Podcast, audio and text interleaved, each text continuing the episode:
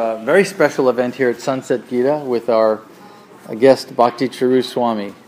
Uh, would you please join me in welcoming Bhakti Charu Maharaj to our Sunset Gita program? Thank you so much.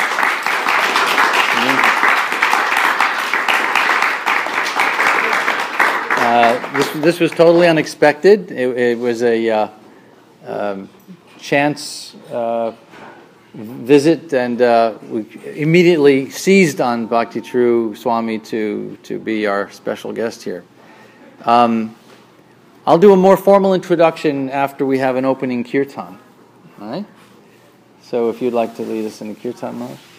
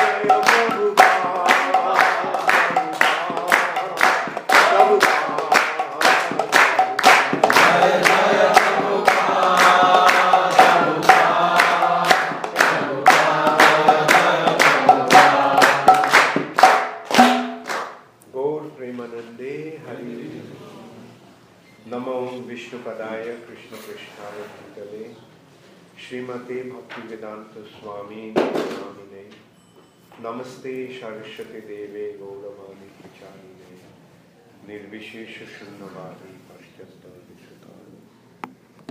Srila Prabhupada ki Hare Krishna. Should we put this down, or we'd like you to leave it up there? Should we bring it down so you can see Maharaj better?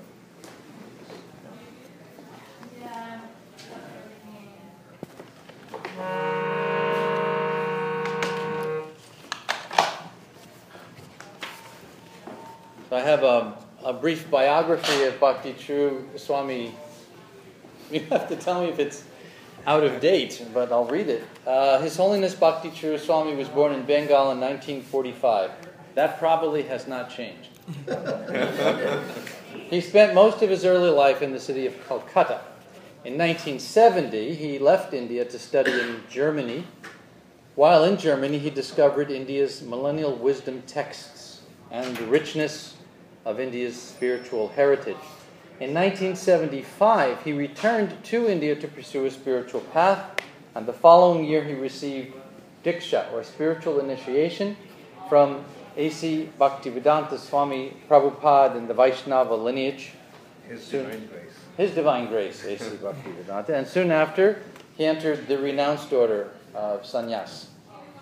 In 1996, Bhakti Charu Swami took on the mammoth task of producing a 65 part television series on his Guru's life and teachings. The series, called Abhay Charan, premiered on India television and has been seen in more than 20 countries. Uh, Bhakti, Charu, Bhakti Charu Swami developed a major cultural complex in Ujjain, India, uh, which recently opened, was it? No? 2006. In 2006, it was inaugurated. He travels frequently and is a popular speaker on Indian spiritual paths. So, would you please join me once again in welcoming our guest, Bhakti Charu?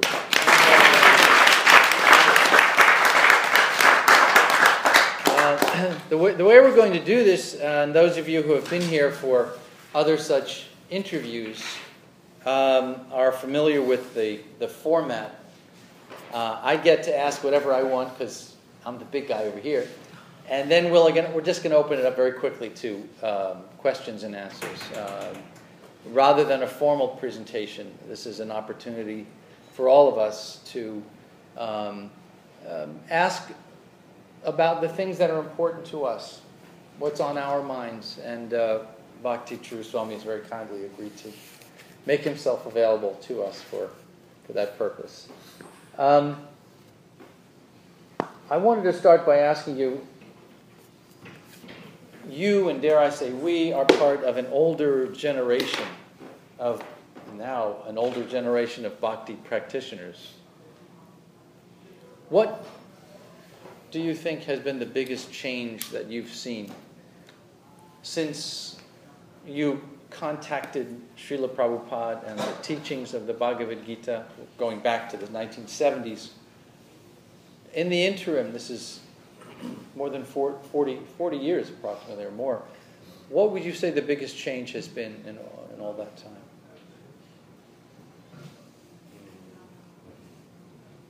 Well, when we were young, the world was very different.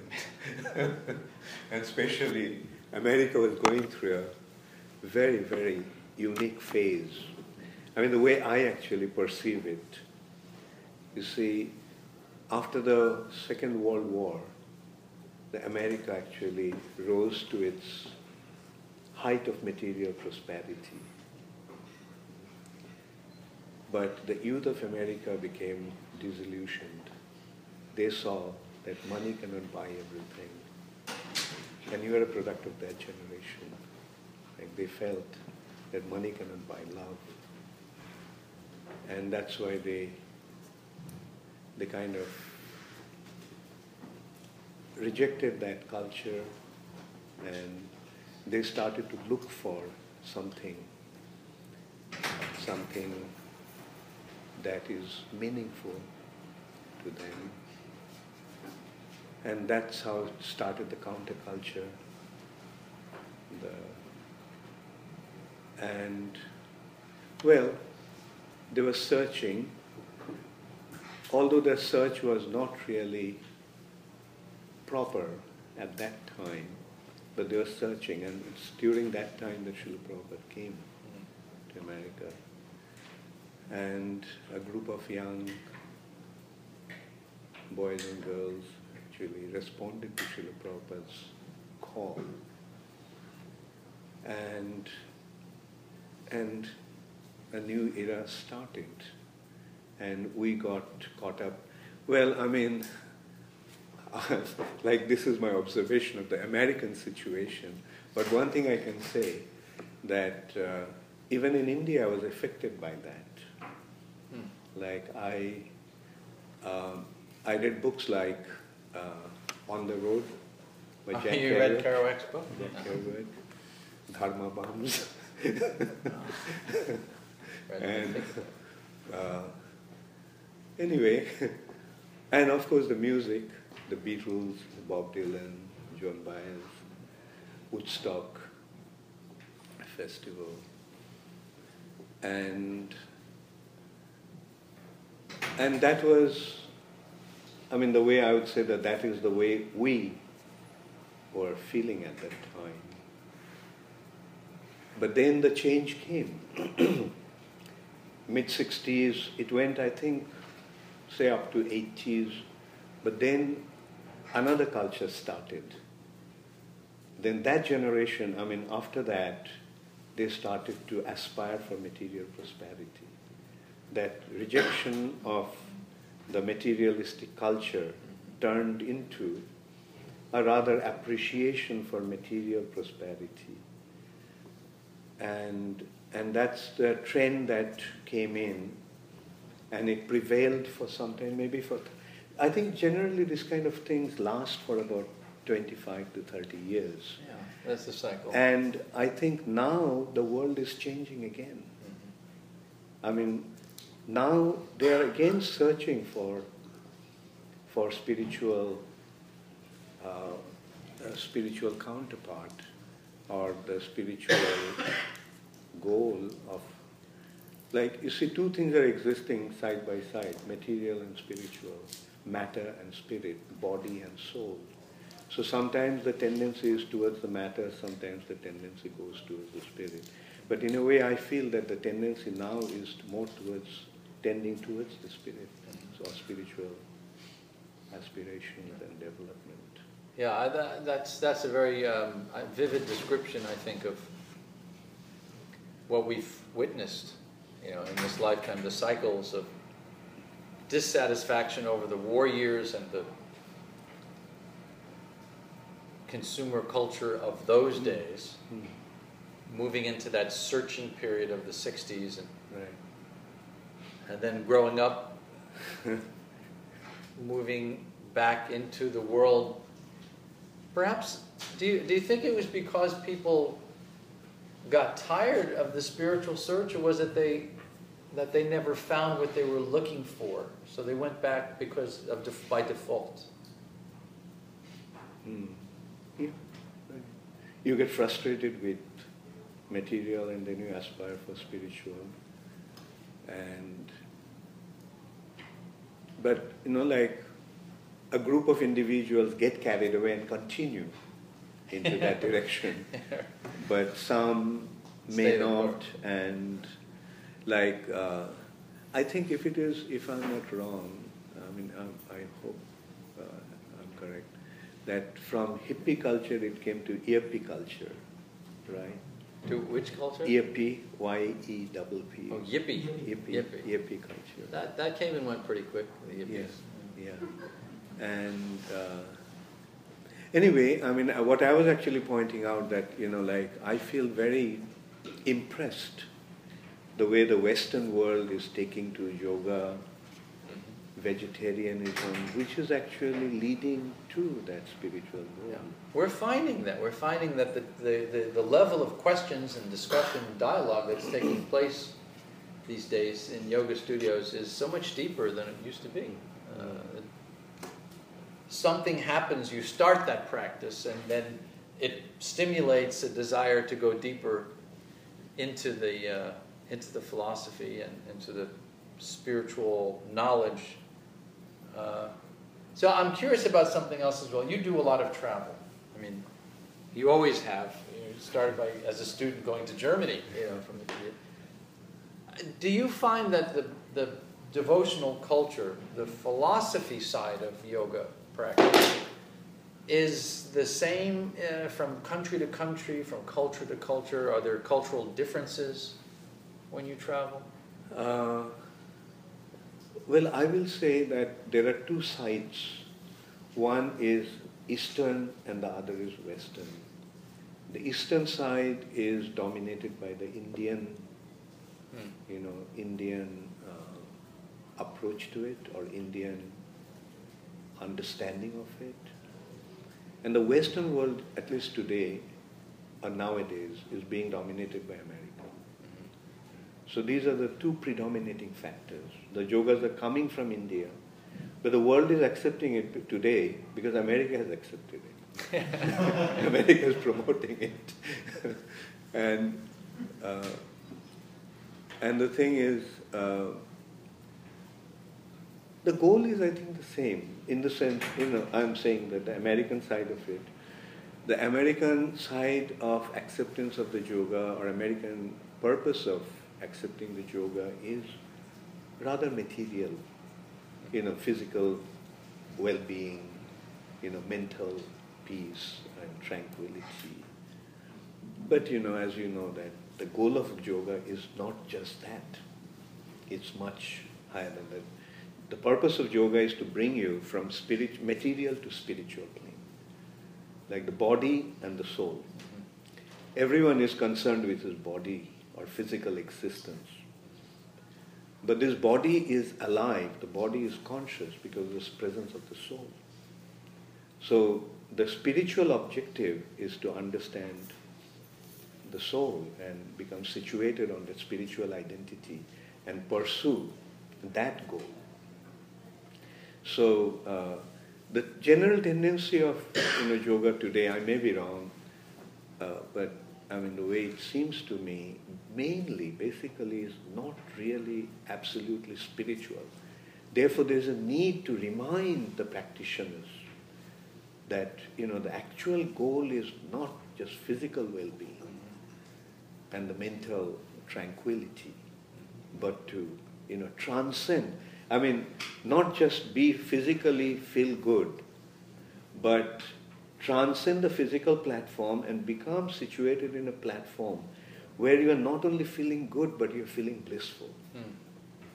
It's funny about uh, about feeling good is that people uh, don't generally uh, talk about how, how little satisfaction there is in it, and that um, we were discussing this earlier that uh, you, when you enter into bhakti life, you go deep into the philosophy, and what you find is that the whole notion of tranquility kind of disappears because you're thrust into a, a mood of, of action, mm. of, of moving into the world deeper than before. Um, I, I, remember um, our dear god brother Karandhar from many years ago uh, was walking with uh, Prabhupada and said to him, uh, Why is it that my life before I became a devotee was so peaceful. I had everything together. Everything was organized. And I had, I had my act together. And ever since becoming a devotee, my life is so chaotic. I, nothing works anymore. And Prabhupada's answer was, well, it's like cleaning your room. When you first start to clean your room, the furniture is out of place and dust is flying everywhere. But you know that by this cleansing, when it's done, it'll be cleaner than it's ever been. Very good. Yeah, right. So it seems as though things are actually more disturbed. And uh, there's something about becoming comfortable with that discomfort mm. that seems to come with serious yoga practice and an understanding of bhakti. Would you, would you agree with that? Sure. sure. sure. You've put yourself to quite a, a bit of discomfort in your career as a, as a bhakti teacher haven't you? you you've never taken the easy path. Uh, yeah, well, it's because it's something like I was just, you know, what actually immediately came at the back of my mind is the occupation of a doctor, Uh, right? The doctor's business is to cure the patients, make the patients feel good, in spite of him taking up all kinds of difficulties to cure them. Like that is the business of a preacher. Mm. His business is to remind us, like the generally the doctors take care of the body, but the religious leaders or spiritual teachers, they take care of the soul. The doctors cures the body, but they cure the disease of the soul. And it and in order, just as a doctor is undergoing so much difficulties, but his business is to make everybody feel Yeah. healthy and good. So there's some inconvenience. Some inconvenience, Yeah. but you know there is some joy when you see that the patients are getting clean, getting cured. There is a, a delight. You know, you, you bring to mind a, a fascinating point when we talk about someone who's inspired in the medical field or as a teacher. Uh, here in New York, we, we recently lost a very beloved actor, uh, Philip Seymour Hoffman. Uh, the indications are that it was a, an, as a drug overdose or suicide.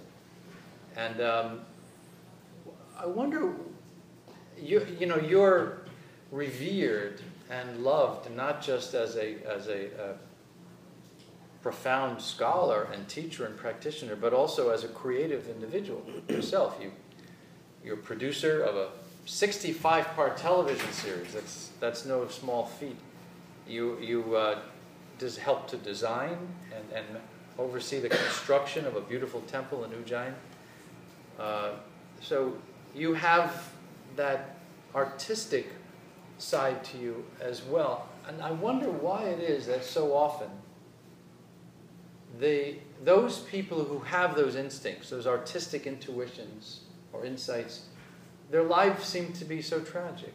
I mean, not everyone, but so often people who, who go deeper inside a vision of the world, whether it be through research, medicine, science, whether it be through theater, acting, performing, music, something happens and there's a tragedy that, that is so often the, the, the companion to that. Why, why, why is that? Well, uh, just as you said, like these are the individuals who go very deep within yourselves, within themselves, right? And they're they're profound in their thinking. They're elevated intellectually, and which is actually a sign of spiritual advancement. Unconsciously, they're spiritual advanced, spiritually advanced. Therefore, material achievements do not satisfy them. Just pure material ach- achievements, just name, fame, money, you know, does not really make their heart content or satisfied. They aspire for something higher. And when they don't get that, because they are not aware of that side, that, that side of achievement, they remain, they become more and more frustrated. And as a result of that, at some point, some of them just want to get rid of themselves. Oh, that's a fascinating insight. Uh, it suggests that uh, if we're going to embark on a path of devotion and yoga, we better take it seriously because a little bit of knowledge can be very dangerous. Yeah, yeah. The main thing is that we have to know what is the goal of our existence. You see, like here's the difference between a, subhuman species and a human being. Subhuman species like animals, reptiles, birds, they never question about you know who they are, what is the goal of their life. But a, but a man does. And more awake he is, the more conscious he is, the deeper is that search. And that is why, unless and until that is, that direction is given to them, you know, they remain, they remain, you know, they are searching for something.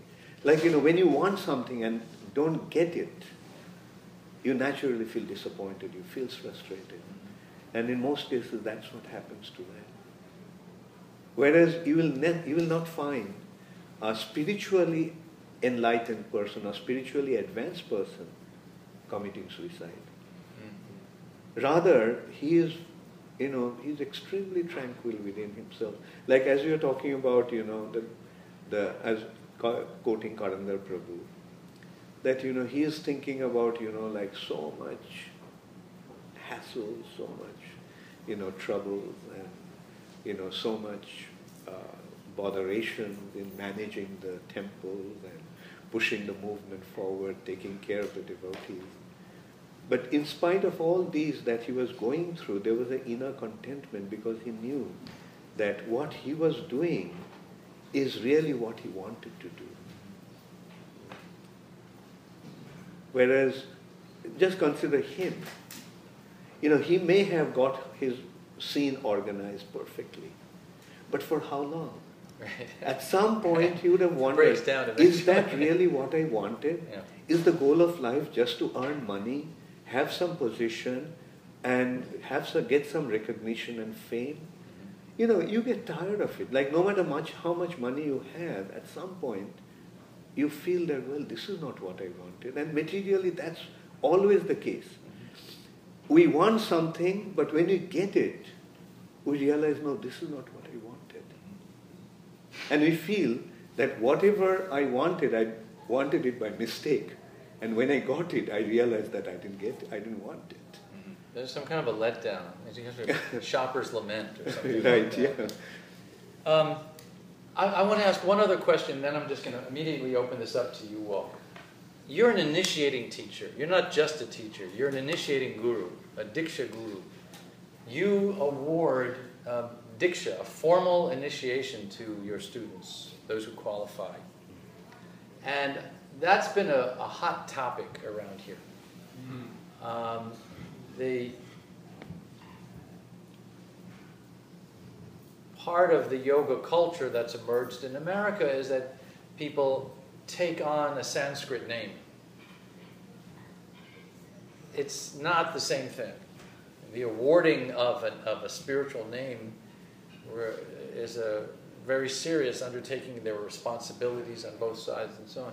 I wonder whether there is something that you might share with us about your experience as an initiating teacher in terms of how to say this, and I, I, I want to say this as uh, discreetly and, and respectfully as I possibly can.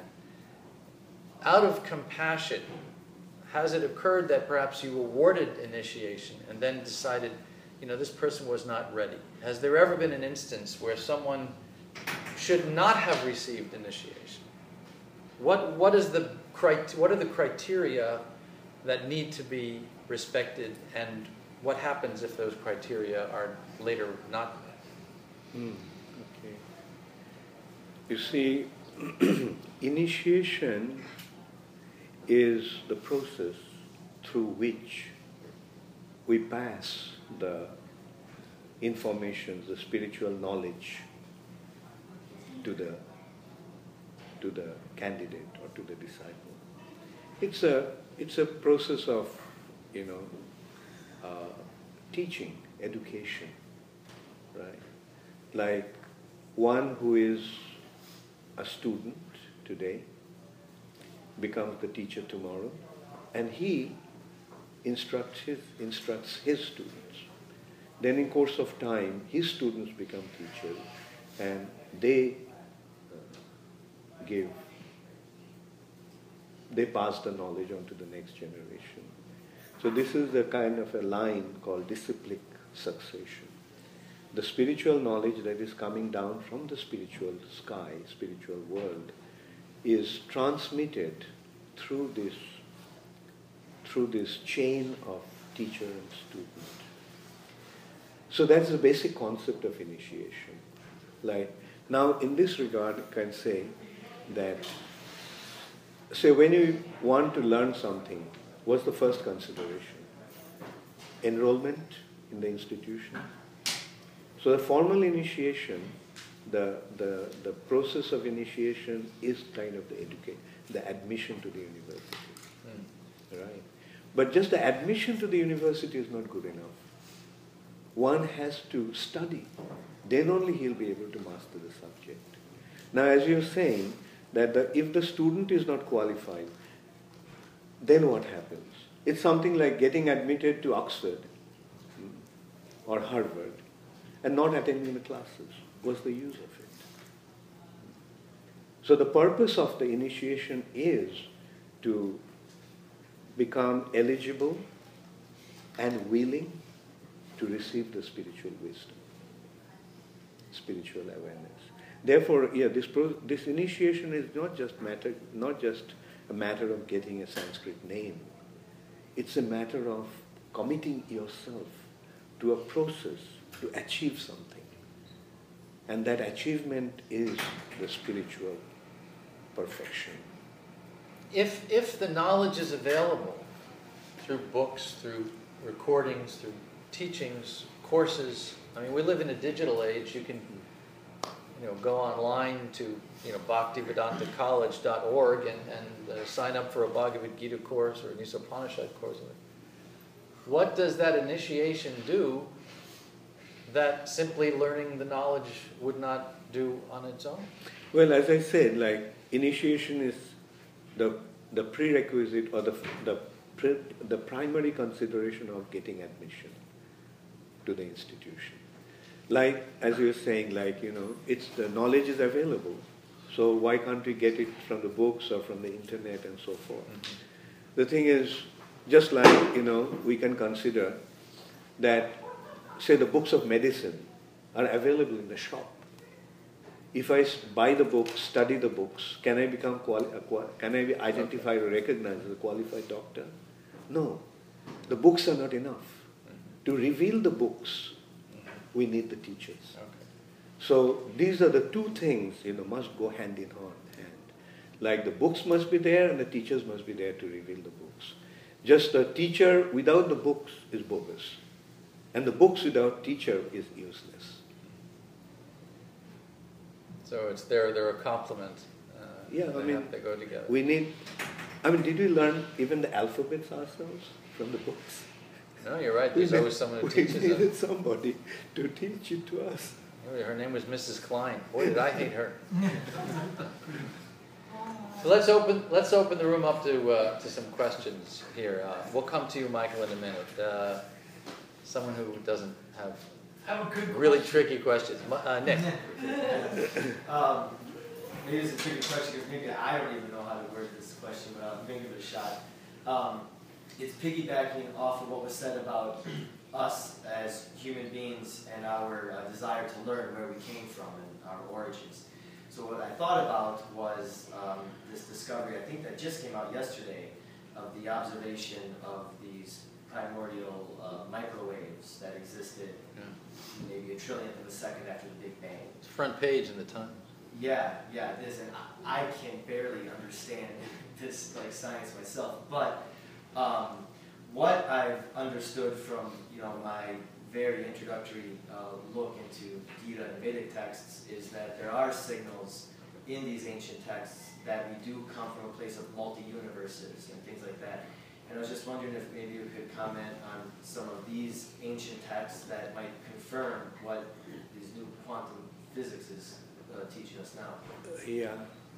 Well, you see, you, you may have various observations of certain phenomena, right? But the bottom line of that is that somebody must have done it. Somebody must have designed it. Somebody must have organized it, right? Like, you know, say for example, I may go to a motor car manufacturing factory and see certain machines are making gears. Now, just by seeing the machine making the cutting the gears is not the whole concept, right? The, the entire concept will come when we recognize that behind, say behind this factory there is a personality called Mr. Ford who set the whole factory in motion or design and And as a result of that, not only the gears and you know motors are coming out, but the entire car is coming out because of his arrangement. So the point is, you know, I mean, for, behind everything, we can say that we must see that there is a creator. Like, for example, if I ask, did somebody make it? What will be the natural answer? Yes. yes. I can't say, I mean, it just dropped from nowhere, or there was some primordial soup, or there was some uh, waves, and that created that, you know. The waves may have been there, the primordial soup may have been there, but who is the person who took the soup and made this? Right? So when you go like that, I mean, can we say, I mean, say this, I mean, we look at look around us, everything has, we must accept that there must have been a maker behind that. Now, when we see the entire creation, then don't we also have to consider that behind that there is a personality who created that? And when we accept that point, then everything becomes perfectly, perfectly organized, perfectly uh, intellectually acceptable, right? So that, that is the Vedic answer. The Vedic answer is that there is a creator who created everything. And his creation has been perfectly described through certain literatures, and those literatures are called the Vedas. Like, for example, when a, when a machine is designed or manufactured, along with that, you get the operation manual, and when you go deeper, then you get the you know the entire concept how it came out from certain designs, right? The drawings are there, everything is there. So Vedas are presenting all those informations in a perfect way.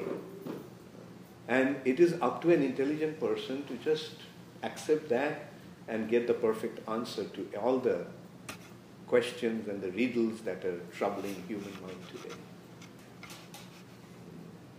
Like they may come up with so many concepts, but the question is who was there trillions of years ago to witness that?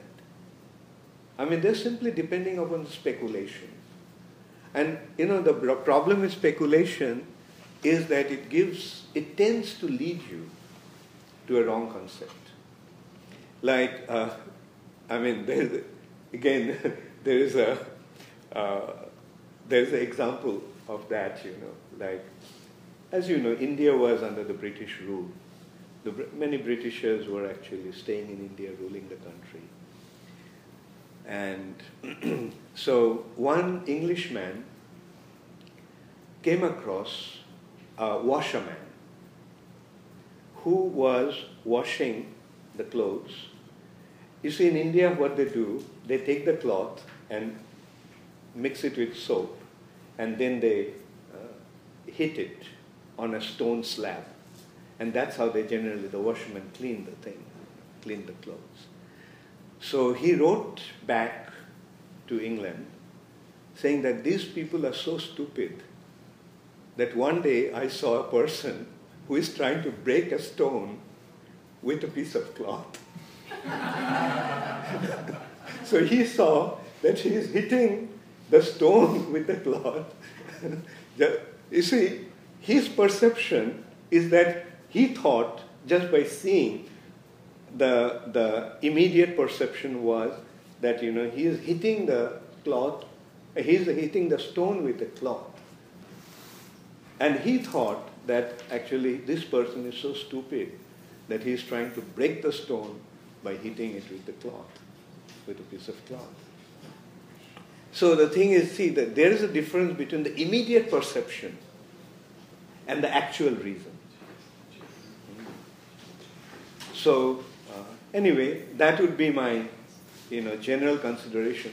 See, the intelligent conclusion is that yes, creation, it, this world has been created.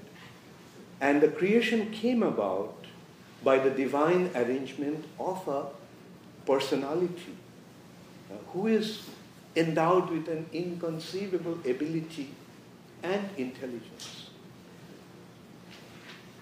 You know, so simply the problem can, I mean, this quest can be answered. Yeah. This is, this, of course, is another repeating theme here at our Sunset Gita discussions. Everything seems fine, you know, the philosophy, karma, ahimsa, whatever, until you get to that one point start imposing a personal divinity behind creation, and that's when the room starts to kind of polarize, you know, to the left and to the right. And, and at that point, you're, we're, you're, we're tapping into all kinds of subconscious and unconscious um, negative yeah. speculations and, and emotional reactions, negative emotional reactions. I thought it was fascinating, by the way, Nick, in that article. The last line of the article, if you go to the jump page, says there was quoting a I MIT physicist, I don't remember his name, saying when you trace the cosmos back to its very earliest point, what you find is expansion. And I'm saying there's somewhat circuitous logic there. You know, you're, you're examining expansion, and you say, what we find is expansion, which is, a, I think, wordplay. If you go beneath the words, between the lines, what he's saying is, we're not going to talk about what happened before that moment of zero, you know, zero minus one. We're not going to talk about that because there we don't want to go. That's, that's beyond our, our realm of responsibility, or it's, it's certainly outside our comfort zone. So, uh, Yeah, since we're probing into that, maybe we can add a little bit to that also. The, since you asked, was the Vedic concept? I mean, I just gave you the ultimate Vedic concept. But the Vedas are not just, you know, in a, just allowing us or uh, forcing us to accept everything that they are presenting. Vedas are actually probing us, like provoking us to probe into things. Find out for yourself, right?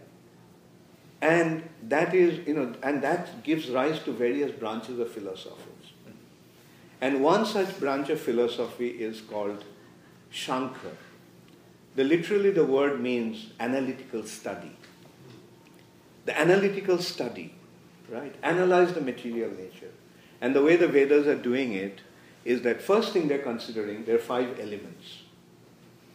Uh, five elements are earth, which means solid substance, water means liquid, fire, air, and ether.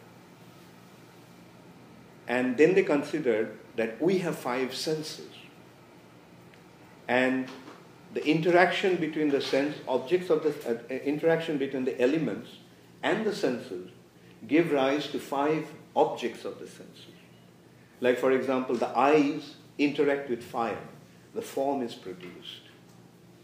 Mm. Skin interacts with uh, interacts with air, touch is produced. Ears interact with ether, sound is produced. Tongue interacts with water, taste is produced. Nose interacts with earth, smell is produced. So, this is how uh, five elements, five senses, giving rise to five objects of the senses. Then they considered that there are five working senses in our body with which we get involved in this world. They are hands, legs, anus, belly, and genitals. They are called the five working senses. Then, now, five fours are 20. Then they considered that there are three subtle elements.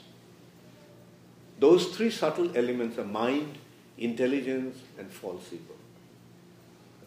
In Sanskrit, they're called man, buddhi, and ahankar. Then they considered, then they comes to the, the, the sum total of the elements with which everything has evolved. That is called Mahat Tattva, from which everything evolved. The mind evolved, intelligence evolved, everything actually evolved uh, through these, so from this Mahat Tattva.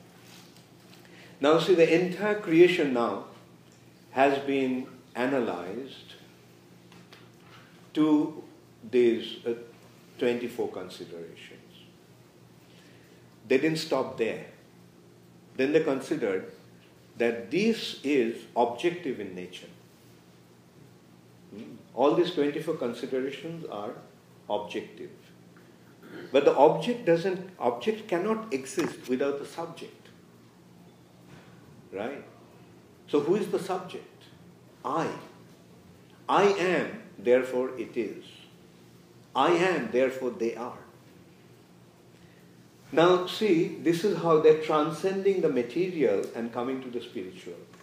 Like the entire material creation have been analyzed through these 24 considerations, but I couldn't be found there.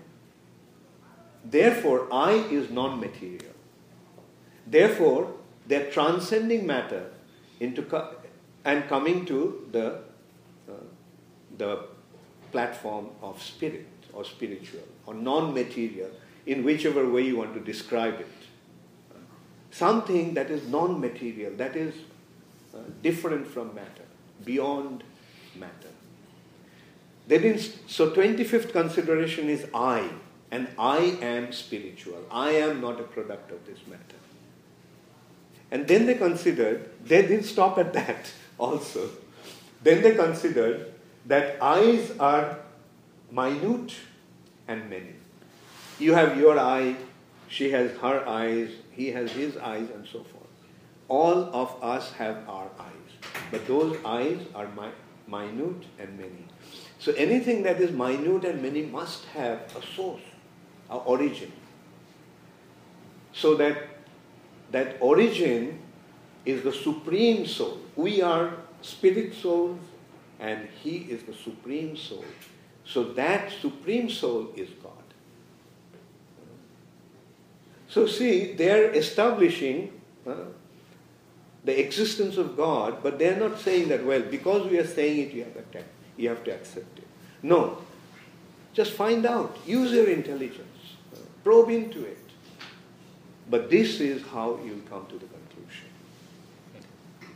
So this is, this is the Vedas. And one thing we can very proudly say, that that is how our spiritual master taught us.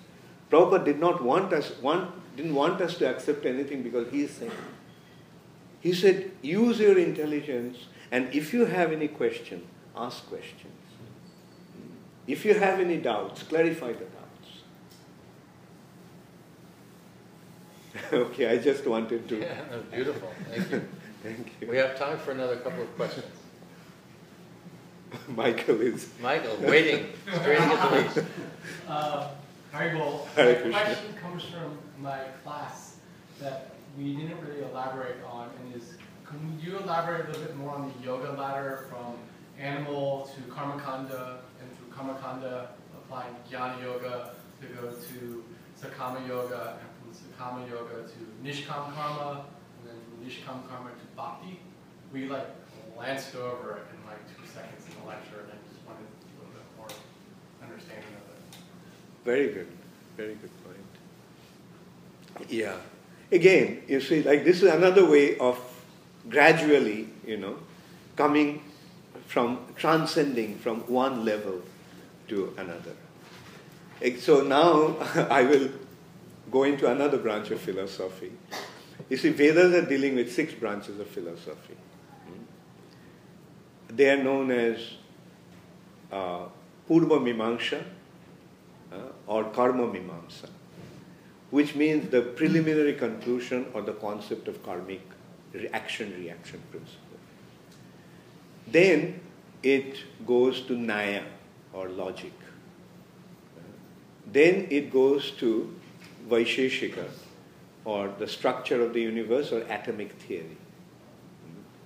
And Vaisheshika leads to Sankhya, which I just discussed.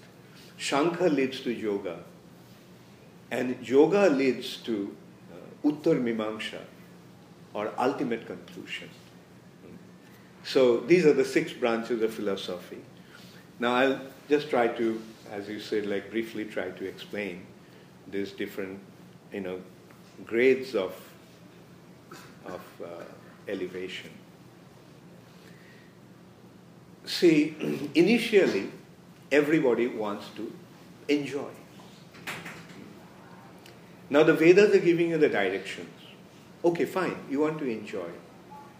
Now, this is the way to enjoy. Hmm. And the simple consideration is your good actions will lead to enjoyment, and wrong actions will lead to suffering. Hmm. So, that is the uh, simple karmic principle. Good action leads to enjoyment, bad action leads to suffering. So, then the consideration is like, in spite of enjoying, the Vedas are giving you the direction. Anything that you desire, you can fulfill that desire. Hmm. You want to become a rich man? Yes, do this, act, perform these activities, you'll become rich. You want to become a king? You can become a king by performing these activities. You want to become the king of the entire earth planet? Fine. Perform these activities or yagyas, you can. And goes on. But the point is, ultimately one realizes that no matter how much I'm trying to enjoy, no matter how much I'm achieving, I'm still not satisfied. Right? So then that actually leads to the next branch why I am suffering. And the ultimate conclusion of that quest is this world is meant for suffering. This world is full of misery. And this body is a wonderful instrument for receiving pain.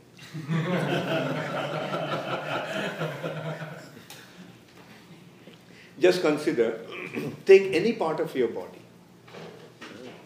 Take any part of your body, say your little finger. Consider how many different ways you can inflict pain on this little finger. Millions of ways. Now you consider how many ways you can give pleasure to this little finger. Even if there is a proposal that this is how you can enjoy or give pleasure to this little finger, now you just just compare it. Okay, fine, we'll give this pleasure, but say somebody says, well, when I tickle my fingers, I get pleasure. Okay, tickle your fingers, and at the same time, I'll cut your finger with a knife. Will anybody accept that proposal? So now, mind you, this principle applies to every single part of the body. And take your earlobes, take your hand, take your legs, take your foot. so the conclusion will always find that. There are hundreds of ways, thousands of ways that you can inflict pain on that part, but hardly you can give pleasure. So what it concludes then? This, that's why I say this body is a wonderful instrument for receiving pain. Then the question comes, you know, why am I suffering? What is this world actually where I am in? And ultimately it leads to the atomic theory. What we are perceiving, whether solid, liquid, or whatever, is nothing but combination of atoms. Isn't it? Like look at the wall. What is this wall? To us, to our senses, it's appearing to be solid. But you will find, you know, huge intermolecular space between these, you know, the between the molecules. Is giving rise to uh, that concept that is solid and so forth. So ultimately, this world is made of uh, atoms, but is giving rise in different frequency and different wavelength, you know, two different senses, it's, it's appearing to be in a different ways. And then that leads to the analytical, let's find out what this world is. And that's the analytical study or Sankhya, which I just mentioned. Now, through Sankhya, they're coming into two considerations Jivatma and Paramatma, right? Minute soul and the supreme soul. Supreme soul, soul is the source of all the minute souls. All the minute souls are the part and parcels of the Supreme Soul. Now, the part's existence, the, the utility of the part's existence, the meaning of a part's existence lies in its connection with the whole. This little finger is a part of my body. As a part of my body, this little finger is very, very valuable, very precious. But when the finger is cut off, separated from my body, it doesn't have any value. Immediately throw it away. So the, the utility or the purpose of our existence actually lies in our connection with the Supreme Soul or the Supreme Personality of Godhead. Now that then the question arises, then how, now that I have become separated from Him, how can I become connected to Him? Right? And that is giving rise to the next branch of philosophy called yoga. The yoga is actually, literally, it means to become united, to become connected to the Supreme Personality of Godhead. And the, there are eight different processes, eight different steps, Ashtanga Yoga. And the final point of that Ashtanga Yoga is Samadhi. Samadhi is the link. Uh, when the yoga, the link has been established with the Supreme Personality of Godhead, then the hmm, Jiva's uh, existence becomes meaningful that he is Satchid Ananda. Uh, spiritually, that the jiva, the, the spirit soul is Satchid Ananda. He goes back into that state. And that is the state of bliss. Now the consideration is after seeing the Supreme Soul in Samadhi, how does, what is the natural feeling of that spirit soul? When a small person comes across a very great personality, what is his, what is his natural feeling? What becomes his natural attitude? He automatically, his head bends down in awe and reverence and he surrenders himself to him. So now yoga leads to that process of, or to the point of surrender. And that surrender is the beginning of devotion. Sharanagati uh, or surrender leads to the ultimate conclusion of the Vedas, which is called Uttar Mimamsa or final conclusion. The final conclusion is presented in Vedanta, which is elaborated in Srimad Bhagavatam, where the Lord's identity has been most profoundly established and the jiva's link or with him through the process of surrender is established. So this is how, you know, as you said, like different branches of yogas ultimately leading to bhakti. So this is how it's leading to that point of bhakti, which is the ultimate. Yeah, beautiful, beautiful uh, Thank explanation. Thank you for that. Thank you so much. Um, well, I have time for maybe just one or two more questions. I saw your hand first. No? All right. Uh, um, before you went to Hare Krishna, when you have a goal in your life, from what you come up for the first 15, 20, 30 years, and like something isn't there, it's like it's missing, you don't feel happy, you don't feel anything, it's like you got the suffering in the world that you were talking about.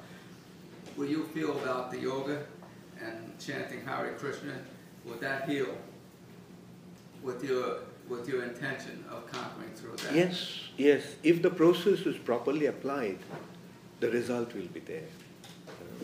Like chanting of Hare Krishna Mahamantra, what it does actually, the first thing that the chanting of the Hare Krishna Mahamantra does is cleanses our hearts. You see, all our, see, our involvement or our entanglement in the material nature is due to the contamination in our hearts right? So those contaminations are defined in the form of lust, greed, anger, illusion, envy, and pride. So these are the impurities in the hearts, which is actually stemming from our misidentification, wrong identification, which is called false ego. Now, the chanting of the Hare Krishna Mahamantra first thing that it will do is will purify or cleanse our hearts. Right? And then from that point, you know, gradually different stages of development will take place. Like for example, when the heart is cleansed, then we'll become free from suffering condition. Our life will naturally become blissful. Our, our life will naturally become joyful. And so that is what the, you see, it is, say for example, the Hare Krishna Mahamantra is actually the medicine for the soul. Just as by taking the proper medicine, the physical disease is cured, the soul's disease is cured by chanting of the Hare Krishna Maha Mantra. And when it is applied properly, now there are certain impurities in chanting of the Hare Krishna Mantra. There, there are ten different types of offenses. So when one chants the Hare Krishna Maha Mantra, he should be careful not to commit those offenses.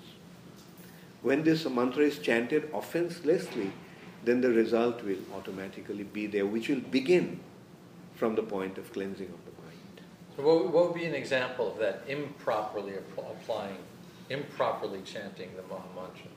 Yeah. So one of the biggest problem is chanting the Maha Mantra but not accepting the Supreme Personality of Godhead as the Supreme Personality of Godhead. So chanting the mantra but rejecting Krishna. Rejecting Krishna.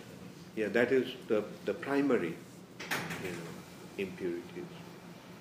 Then the other types of impurities are like those who are distributing this Hare Krishna Maha Mantra, finding faults in their activities. Is, the, is another very gross. Like, say, for example, the doctor is giving the medicine, uh, but you don't have enough faith on the doctor. Right? And, and then uh, the second consideration is, you know, like re- not recognizing the Supreme Personality of Godhead as the Supreme Personality of God, which of course I mentioned as the first point. And this, this is how there are different types of offenses to the holy name. And one should guard himself against those offenses. Then the Hare Krishna Maha Mantra will you know, produce the result. We, we, we've had this discussion also here often that there seems to be a, a, a kirtan culture that veers over into entertainment. Mm. And I'm wondering whether that would be an example of what you're talking about. If, if the chanting becomes not an act of surrender of the self, of prayer, of, but of, um, you know, a substitute for a, a, dance tune or something, is that a, an improper application? Uh, we can look at it in both ways. Because the chanting the Mahamantra, you know, it will have its benefit. Right? But at the same time, to develop, to, to, de- to derive the, the desired benefit, one should have the proper understanding. Right, so that this is full. to derive the full, yeah, yeah that's why it's a desired benefit, yeah. is, is to recognize this Hare Krishna Mahamantra is actually a prayer to the Supreme Personality of God. Uh, it is a prayer. Appeal to Him, my Lord. You are all attractive. So please allow me to become engaged in your service. Allow me to become attracted to you and express that attraction through my love for you. And let me express that love for you through the Sutam service for you. So please allow me to, in this way, become free from our material bondage and go back to your lotus feet. Thank you.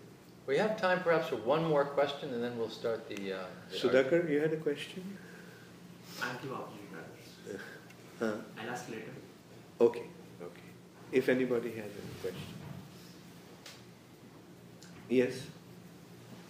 In the practice of uh, devotion, when is it that you see that uh, a devotee is ready to be initiated? What, what do you see in the devotee when he comes to you? yeah. you see, the Vedic scriptures give a very clear direction to us that it says that the teacher or guru should see the student or disciple for one year, test him for one year. Similarly, the student also should check out the teacher for one year.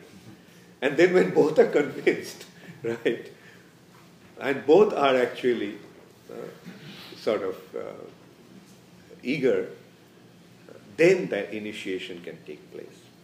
Okay, you see now ISKCON, in ISKCON, you know, our movement has grown so, so vast all over the world. ISKCON, by the way, for those of you who may not be familiar with that acronym, is the International Society for Krishna Consciousness, which is the formal institution that our teacher, Prabhupada, uh, founded back in 1966. In one little storefront on Second Avenue, and since then it's become this worldwide uh, Yeah, society. Yeah. Okay. So, uh, so here the consideration is that one should practice the process sincerely mm, to to show his earnestness, to prove his intention. And first consideration is to chant the mantra, Hare Krishna Maha Mantra, a certain number of rounds in a bead, which takes about two hours' time that one must dedic- dedicate himself to. And then one must abstain from wrong actions. That is detrimental to spiritual progress. One is eating meat, the other is taking intoxicants, the other one is indulging in inappropriate activities like illicit sex. Sex for procreation between husband and wife is, uh, is the actual purpose of sex. But sexual relationship outside of marriage uh, is uh, forbidden. And gambling or involving in activities that are based on falsity or cheating or lying. So these are the four principles that one has to follow according to the Vedic understanding. And there are, you know, profound reasons behind that also. I'm not taking, you know, like I'm just giving a brief answer to that. Like why should one do that? There is a scientific reasons behind that. So these are the, you know, two basic prerequisites for getting initiated in, in our institution. And a serious, sincere soul is expected to come up to that standard.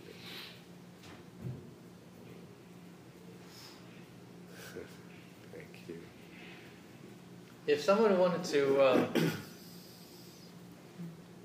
receive more of your teachings, uh, are, do you have books or a website, or is there some way that people could contact you if they Oh, yeah, wanted sure. to do so? Sure, my uh, email address, and there's a website also. And what is that website? Uh, website is bhakti.charu.swami, uh, www.bhakti.charu.swami. Uh, B H A K T I Bhakti dot C H A C R H A R U Charu dot Swami. dot Swami. Yeah. So that's the website, and uh, Say that again? B Bhakti. H Okay. Bhakti dot Charu C H A R U dot Swami. Yeah. at yeah uh, no, and my email address is the same bhakti.charu.swami at gmail.com.